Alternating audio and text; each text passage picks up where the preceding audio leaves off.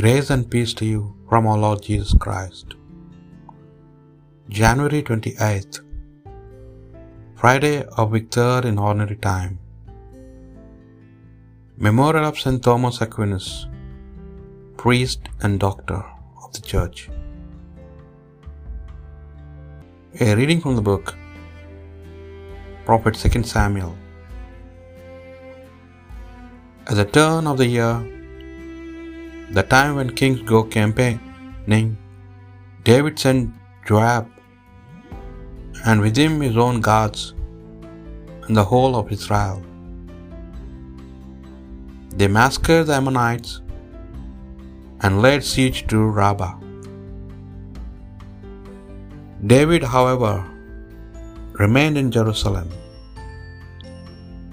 It happened towards evening when David has risen from the, his couch and was strolling on the palace roof, that he saw from the roof a woman bathing.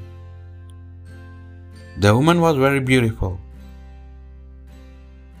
David made enquiries about this woman and was told, Why, that is Bathsheba, Eliam's daughter the wife of Uriah the Hittite.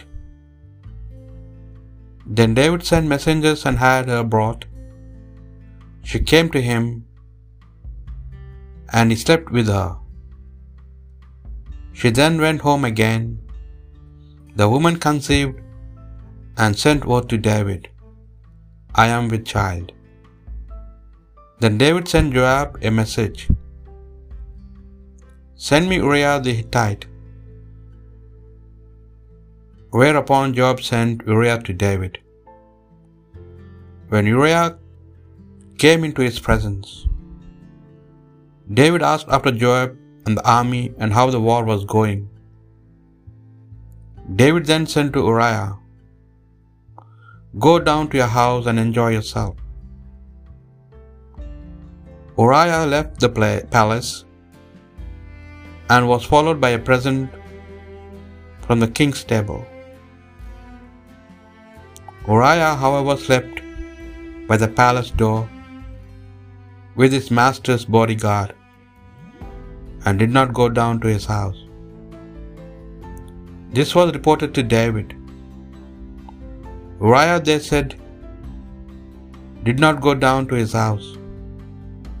The next day, David invited him to eat and drink in his presence, and made him drunk. In the evening Uriah went out and laid on his couch with master's bodyguard, but he did not go down to his house.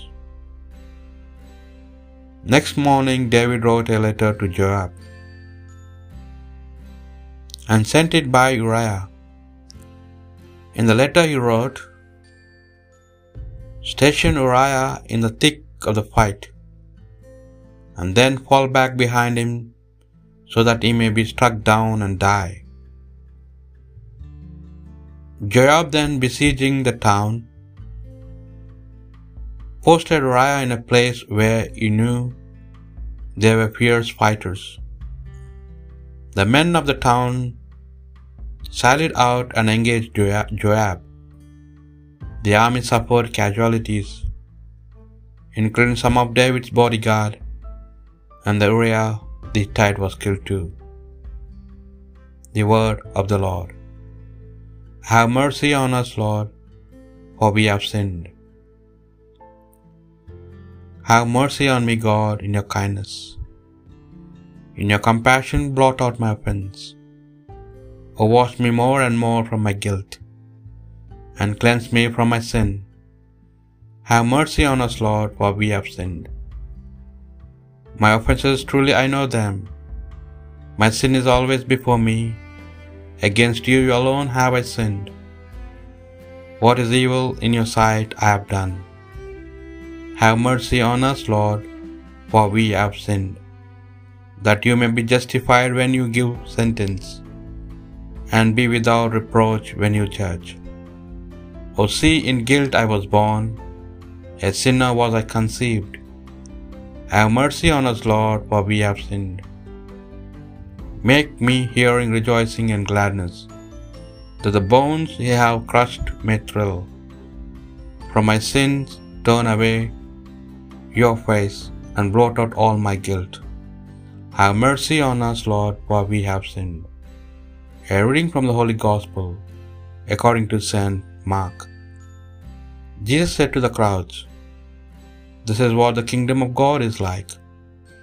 A man throws seed on the land night and day, while he sleeps, when he is awake. The seed is sprouting and growing. How? He does not know. How with its own accord the land produces first the shoot, then the ear, then the full grain in the ear. And when the crops is ready, he loses no time. He starts to reap because the harvest has come. He also said, What can we say the kingdom of God is like? What parable can we find for it? It is like a mustard seed, which at the time of its sowing in the soil is the smallest of all that seeds on earth.